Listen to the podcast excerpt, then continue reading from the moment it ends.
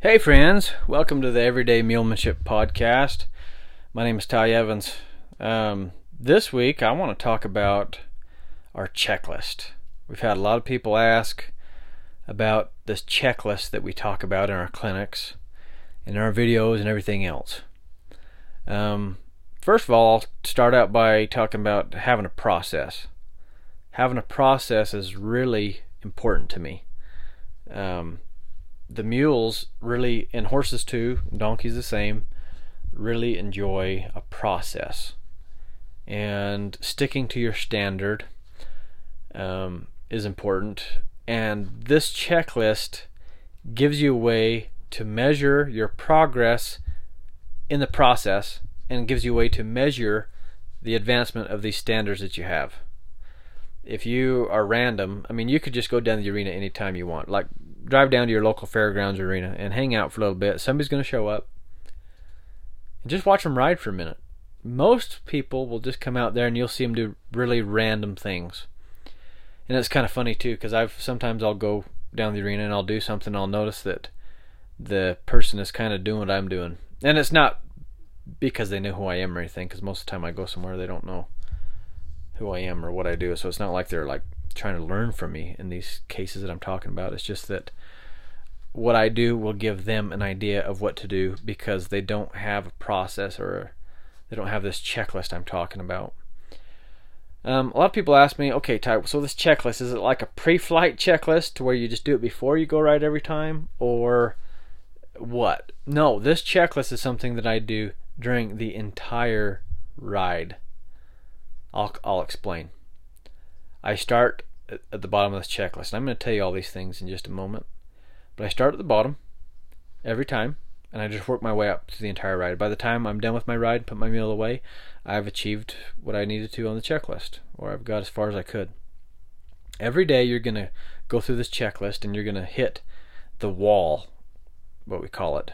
Basically, that's as far as you can advance that meal. That's that's the the hardest question that you can ask the mule to answer that wall is something that changes daily. As you're progressing, that wall is going to get further and further away up the checklist.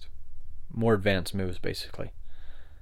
But these greener horses and mules, well, you're not going to get very far up the checklist before you hit this wall, and that's okay. Now, there's not necessarily a time limit I'm giving you here. This is something if I I'd go through this checklist if I was out on a pack trip, riding seven eight hours, or if I'm home working in the arena for 30 minutes, or if I'm on a trail ride for a couple hours, or even if I'm moving cows all day. Whatever it is I'm doing, I'm applying these things and I go up the checklist in order every single time. Now, once my mule has these things going, then it shouldn't take him so long to do it. So, for example, step one would take just a little moment of time, is all, before I moved on to step two and three and four. So if they know this stuff, well, it goes fast. You know, you just move up the checklist and go along, and no big deal. So let me kind of take you through a ride. I'll just kind of talk talk you through what I do on a ride. Um, I have a mule right now, and I'm going to use her as an example. Those of you that follow me, and if you've been on Facebook much or or Instagram, then you guys know my mule Riata. She's a five-year-old Molly mule. Um, and uh, she's in the snaffle bit progression still. She's not, she has not uh, graduated out of the snaffle bit. So I'll just kind of walk you through like my latest ride that I did on Riata, and it'll kind of give you some kind of idea what I'm working on here. So forever, I will always check on my groundwork. Now Riata is advanced in the groundwork. She has got it. She's awesome. She's on a loose rein. She knows how to do it and she's good at it. So she's she's advanced in the groundwork. So very first thing I'll do is clear the front. So I get that front end to yield to me, those shoulders to yield to me. She does it in just a in just a moment of time. Done. I check on a centered circle. Done. I roll the hinds, return to the circle. Done. Easy. This is just within a few moments. Then I roll the hinds, roll the front. Done. Now I'm going the other way. Roll the hinds, return to the circle on that side. Perfect. Roll the hind, roll the front on that side. I'm done. Back her up off the lead rope. Done. All that groundwork within within probably 30 to 30 seconds to one minute. I just did what I just said um, as I'm going around. That quick, I, I can make those moves. It probably took me longer to say it than it did for me to actually do it with Riata there on the ground. Okay, so that goes quick. Now, if there was ever a glitch in any of that groundwork, why I would spend more time at it. I'd work at it a little bit long longer. Um, if she seemed tight or worried or bothered, I would just keep on going. But if she checked off like she did, well, let's move on. Time to ride. So, like I'm saying, it took me about 30 seconds to a minute to do that groundwork with Riata. You, might, you might spend five minutes at it. You might spend 10 minutes. You might spend an hour at it if you're just starting your mule and it's brand new and doesn't know any of this stuff. You might spend an hour or two. Don't worry about the time. Just work through it. And how do I know when to move on? Well, when they've done that previous step and I didn't have to firm up to get it done. So the groundwork, for example, if I went to roll the hinds, return to the circle, and I really had to get after the mule with the tail end of my lead rope and kind of smack her on the butt to get her to yield the hindquarters, that's firming up. If I had to do that, they are not ready to move on to the next step.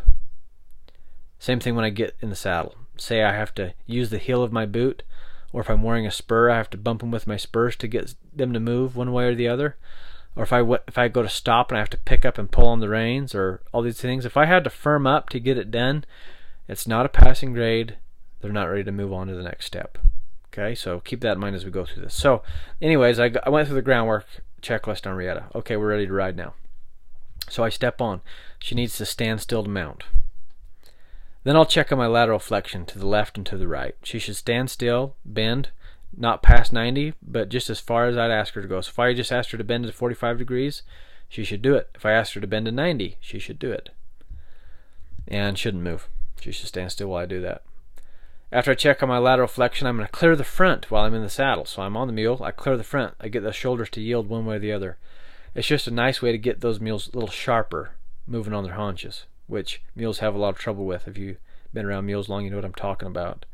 They're heavy on that forehand. So one of the very first things I'll do, I'll get on, I'll clear the front, and that just helps me sharpen that a little bit where they're not so heavy.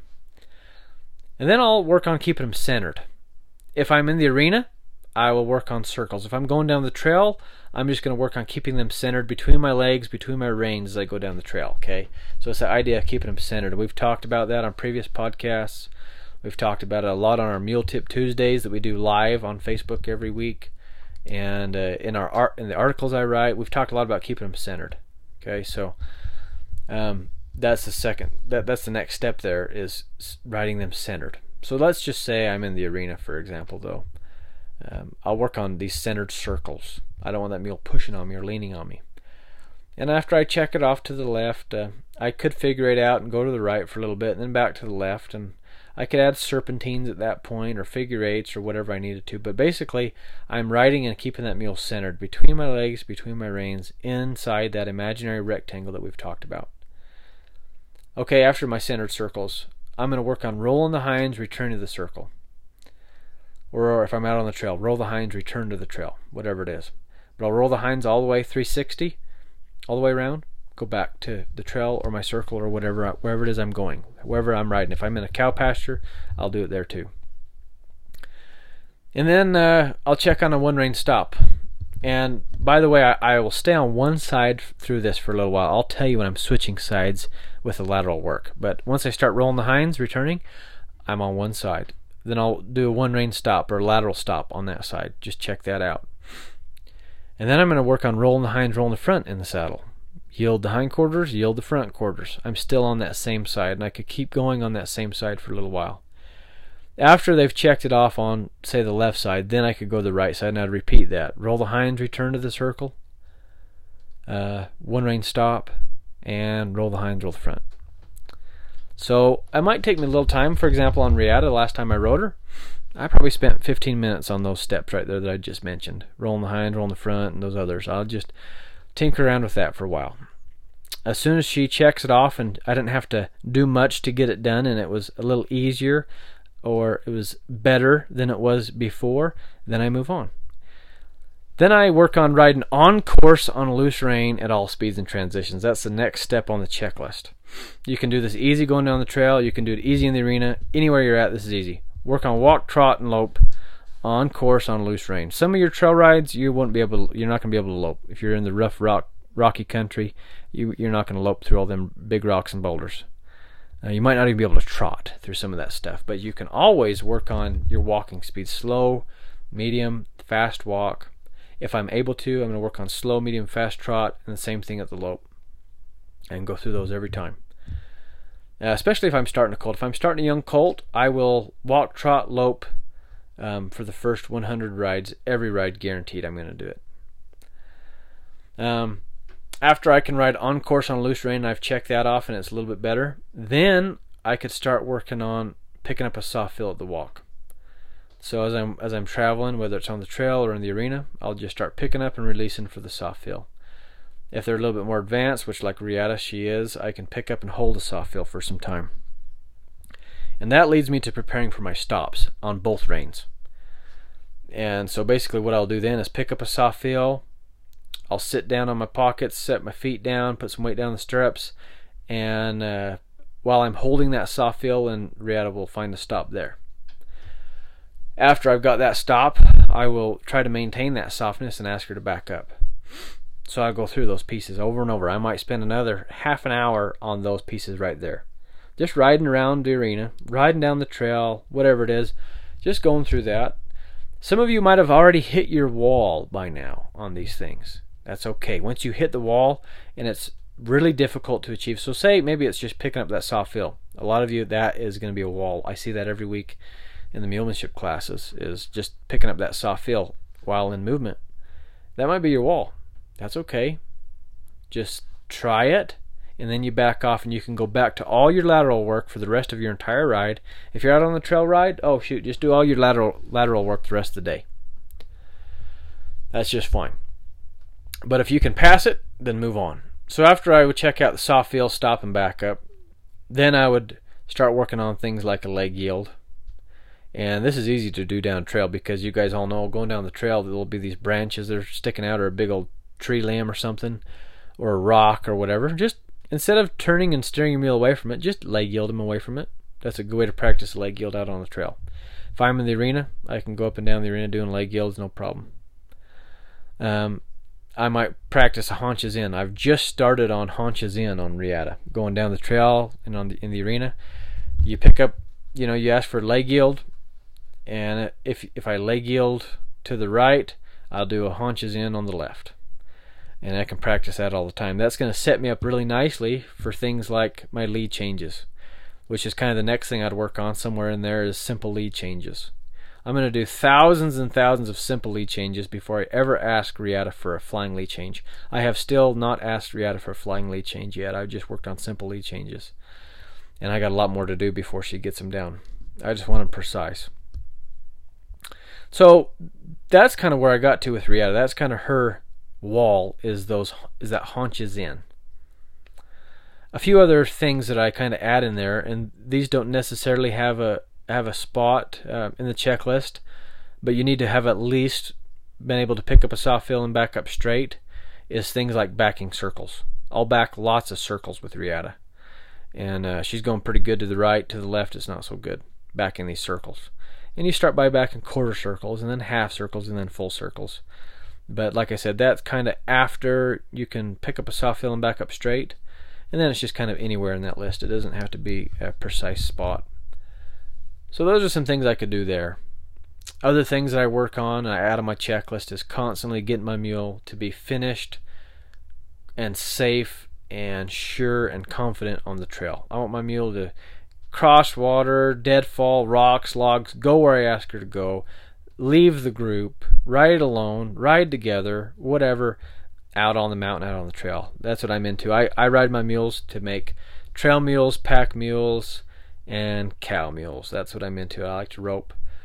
And so that's something else I do a lot is I practice roping off of Riata and I'll set up a dummy and I'll rope the dummy or if I have an opportunity to rope live cattle I will. I'll work on that all the time and you can use all your mulemanship skills. Well, you have to use your mulemanship skills when you're ranch roping and things like that. You just have to use them. They, you can use all this lateral work to help put your mule in position and it's so nice. I was at a branding last Saturday, and it was so nice to be able to put my mule in position to make these shots and catch correctly. And it was just nice to have a mule that moved nice. You know, it was great. So, but you apply these going down the trail, and now I I do this in order every single ride for the rest of these mules' lives forever in order. And that gives you a really good way to measure your process, measure your progress, measure your standards, and see how you're doing on all those things. Don't be random. Don't just be like, all right, well, now we're going to work on a stop and rip their heads off. Well, now I guess we're going to trot, kick them in the guts. I, I will go in order, and once I have gone up the checklist and checked everything off in order, then you can be random and work through these other things. And I shift up and down. I work on all the stuff I've already checked off. But while I'm progressing up, it is in order. For example, I'll go all the way through, just like I told you, to working on haunches in. Well, after that checks off, I might go back and I might move the mule's hinds and move the mule's front. Cool. All right, well, now I might work on leg yield. Cool. Now I might work on simple lead changes. Cool. You can do whatever you want there. You know what I mean? But as you're progressing, what I mean is, I'm not going to come out today and be like, all right, well, today I'm going to work on a side pass and just start working on a side pass. No, I'm going to go through the list until I get to quality, working on quality side passes, which would be right after haunches in. That's when I work on, or excuse me, I'll do haunches in, shoulder in, and then get to where I could dial in these side passes. So, um, anyways, learning that order and staying in order and being organized is something that I've witnessed out of everybody successful that I've ever known in this horse world, in the mule world, well, pretty much in, in all aspects of life. People that are really successful are often organized and process driven. And that's how I'm trying to be. You know, I'm not result driven, I am process driven. Because I know if I follow the process, the results will come. It reminds me when I was rodeoing, I rodeoed for the great Lewis Fields. If you guys follow rodeo, you'd know who Lewis Fields was. Um, great mentor. Uh, I sure miss him. He passed away a few years back of cancer. But boy, he taught me a lot about a process. And this was pertaining to rodeo, and I rode saddle bronc horses particularly. And having that process, going through that mental checklist, and then the physical checklist every time, it taught me a lot. And and then shifting gears and getting into the uh, trying to advance in the mule world and the horse world and these types of things. You know, one of my mentors, Buck Brannaman, is really big on this checklist and this process, and I just am so grateful that I learned it from him to go in order in this very particular order for a reason. It all comes together. I used to be the guy that just come out and just be real random and just do this and that and that and this and and just kind of be all over the place and I wondered why results weren't coming or, or were hard to come or were a long time coming. Once I started going through the process and taking the time it takes, I realized that it took less time. And uh, hopefully that helps you too.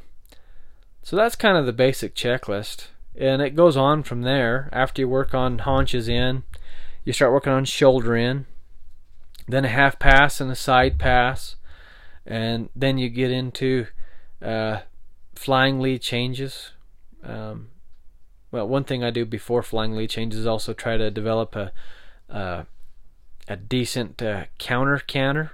Basically, that means you're loping on the wrong lead. So if I'm going to the left, I'd be on the right lead. If I'm going to the right, I'd be on the left lead. That's a counter canter.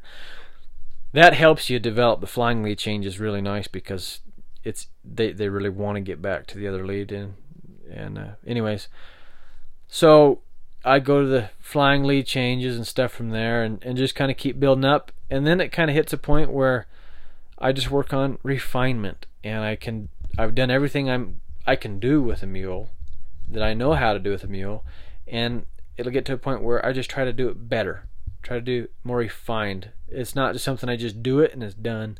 I try to do it better all the time. All the way back down to the groundwork. Maybe in the beginning like with Riata, when I started her, I did the groundwork with Riata because I plain didn't want to get bucked off because she was bronky, she's Hancock bred, and um, she can dang sure buck.